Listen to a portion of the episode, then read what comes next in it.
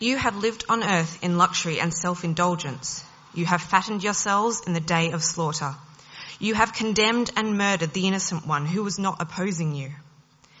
Be patient then, brothers and sisters, until the Lord's coming.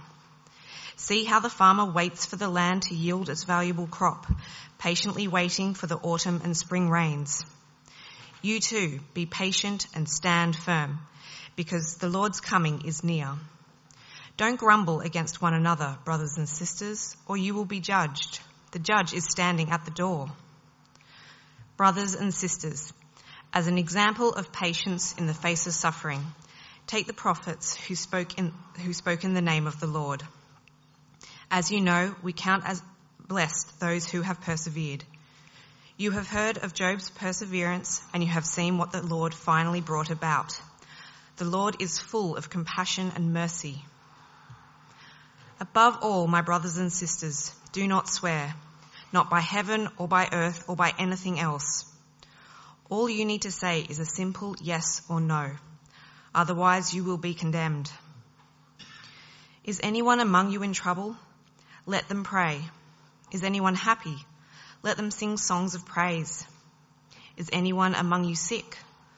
Let them call the elders of the church to pray over them and anoint them with, with oil in the name of the Lord. And the prayer offered in faith will make the sick person well. The Lord will raise them up. If they have sinned, they will be forgiven.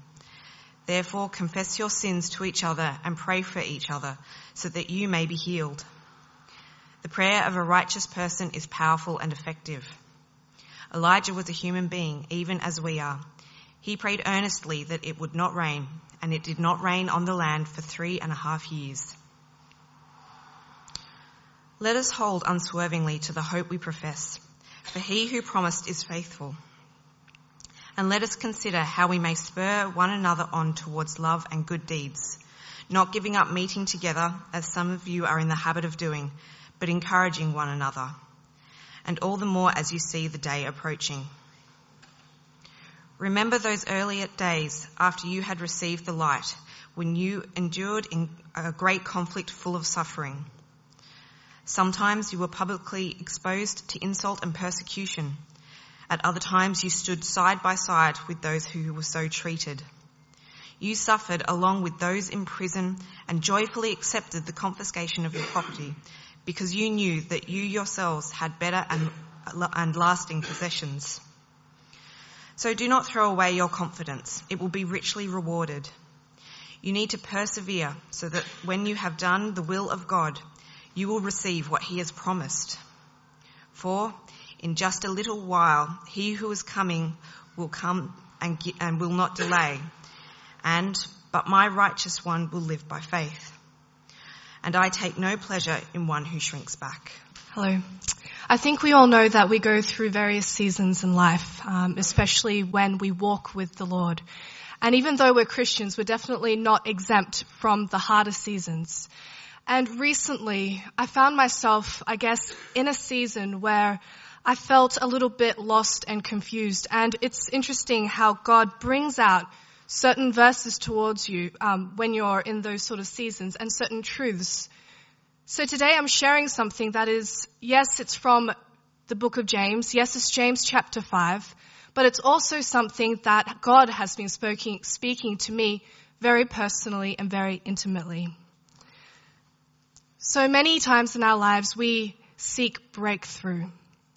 I remember there was a time in which I had a friend who journeyed with me through many seasons in life yet he was not a Christian. And I would be praying and praying for this person that he would encounter God. I invited him to church events and he'd come and I'd be praying as this friend was in the church and he'd be listening to the worship songs and I'd be praying that God would somehow speak to him through the worship, that he would somehow have this Paul and Damascus encounter with the living God. But yet that didn't come. And in my life, I often go through seasons and times where I have and I feel so strongly the call of God on my life. I know where He's taking me, but I'm just not there yet. I find I'm in a season of just waiting. And it's in these seasons in which I struggle and I'm asking God, God, break through. My character doesn't res- uh, resemble the person I want to become. God, break through. My, my skills haven't yet sharpened to the, the sharpness in which I can use to, to do your work effectively. And I'm crying out for breakthrough. And this is what God spoke to me recently. Sometimes in life, it's like you're asking God for a tree. God, I want this tree. I want to become this person. I want you to break through in this area in my life. But God doesn't always give us a tree. What He does give us is a seed. And the thing is, and that's what we're going to talk about today, is that what to do when we are in the soil of uncertainty.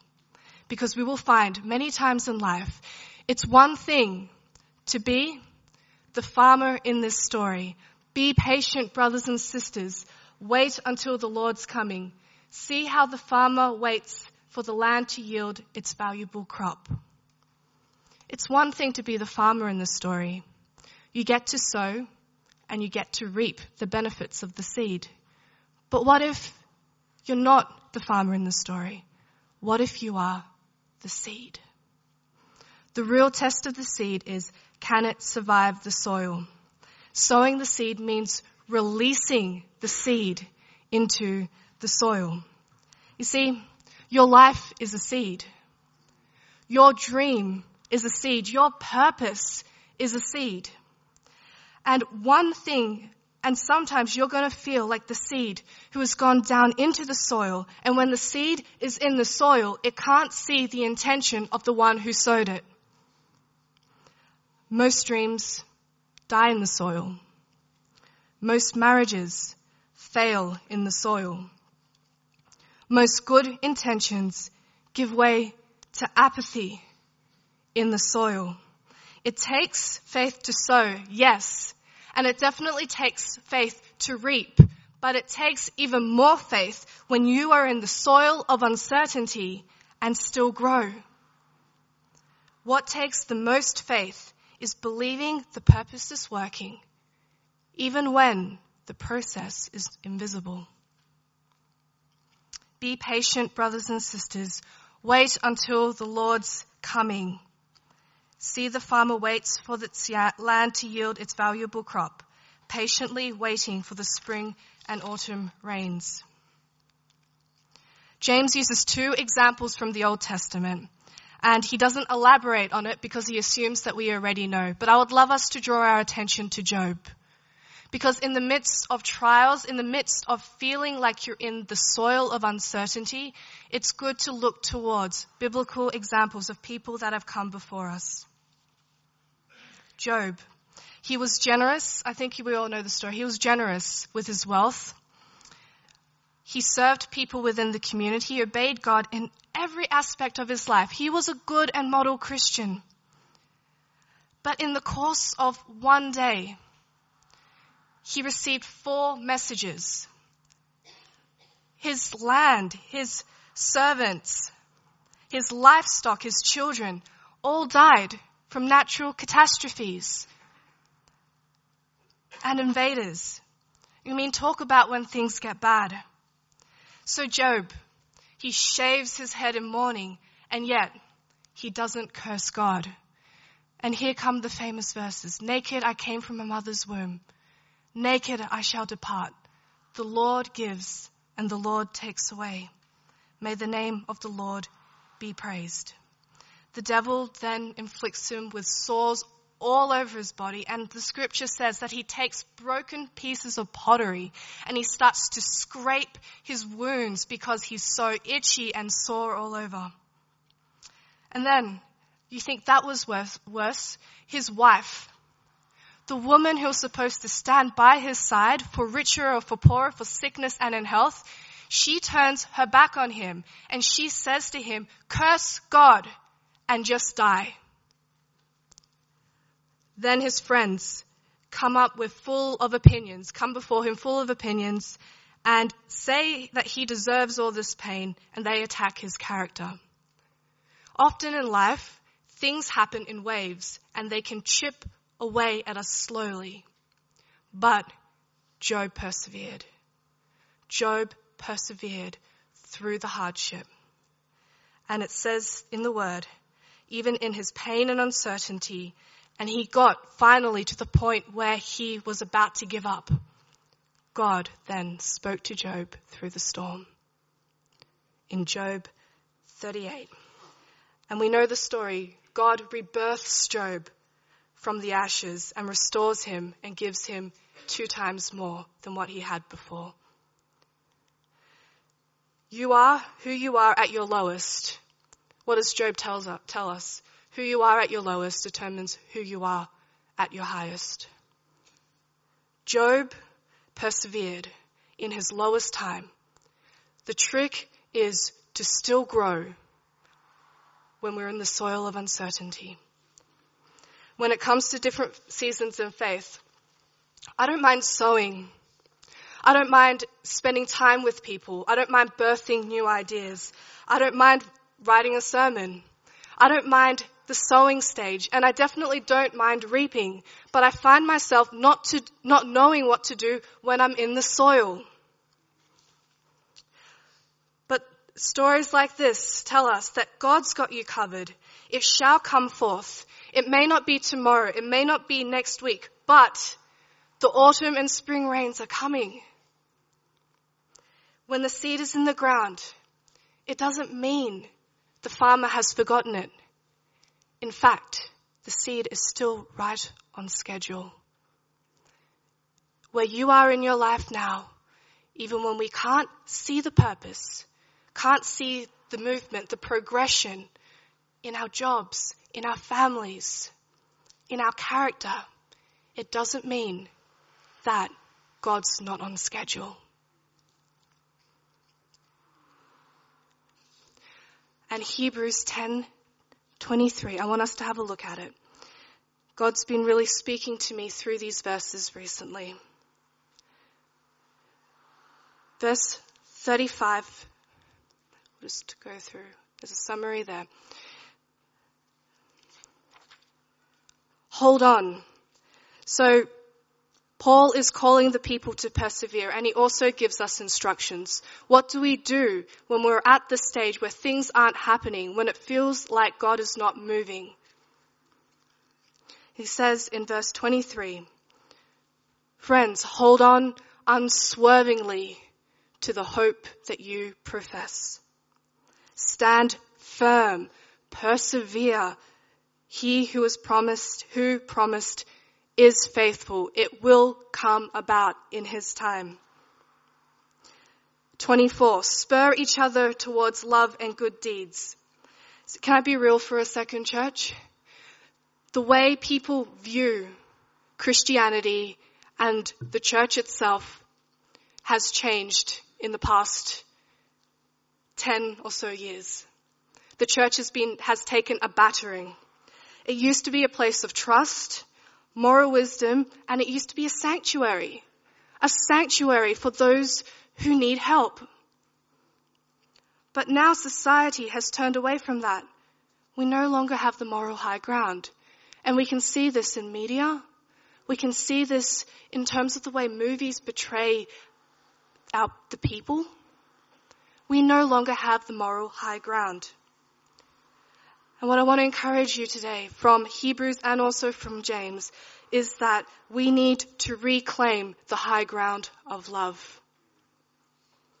It's okay to have standards and opinions, but our love and good deeds should always shout louder than anything else. For the word says it is by your love, not by anything else, not by your opinions, but by your love, that they will know that you are my disciples. Jesus says that. Sharing about Jesus in today's, in, in our culture with our friends and family, it can create rifts. Only when love doesn't shout louder. Let your love and good deeds shout louder than anything else. Verse 25. Meet together regularly. Don't forsake meeting together regularly. And I am so incredibly encouraged by the mothers and fathers here that have babies that come to church. And it is so easy when you wake up in the morning and you've had a terrible, terrible night to stop coming to church. Meet, continue to value in the seasons, whether in all your seasons actually, continue you meeting together regularly. It's because my parents met together at church with other believers regularly that I too now value meeting at church.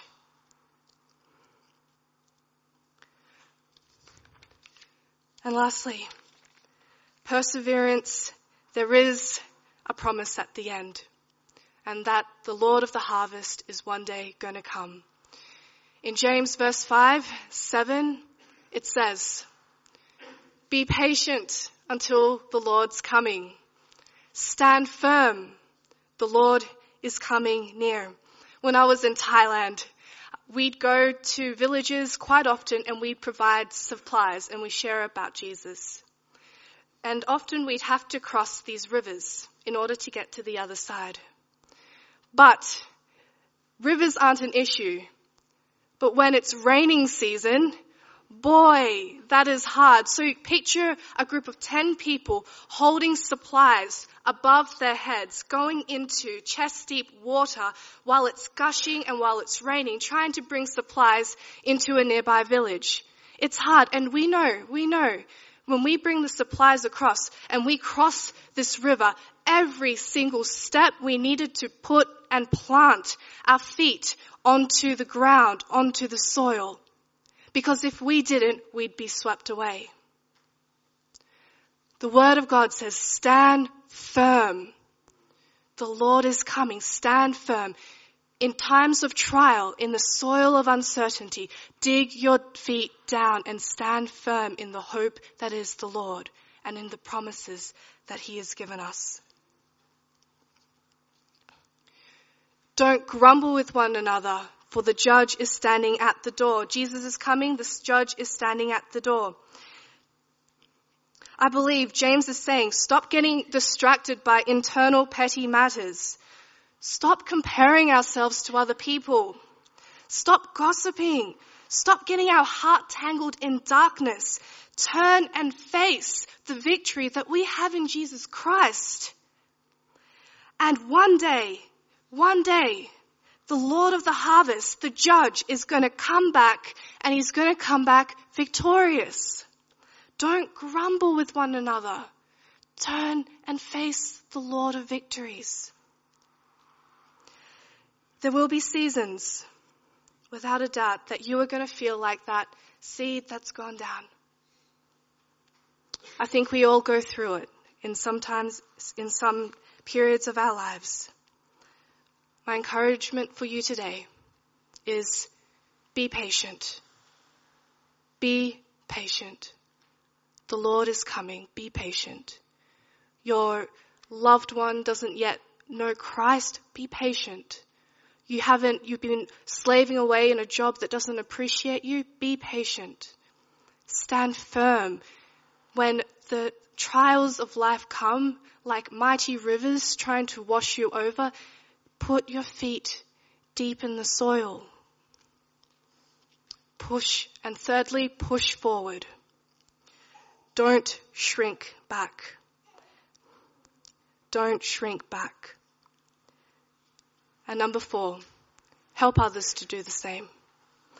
Spur each other on. Encourage one another as Hebrew shared. Encourage one another. We are the body of Christ and we will go through many seasons together. But the beauty of it is, is that we have a Lord who hasn't forgotten us. Even in the soil, we can't see the purpose, but the Lord hasn't forgotten us. In the trials of life, when our heart is being torn into two, the Lord hasn't forgotten us. When we feel like the world has turned their backs, the Lord hasn't forgotten us. Be patient, stand firm, push forward, and help others to do the same.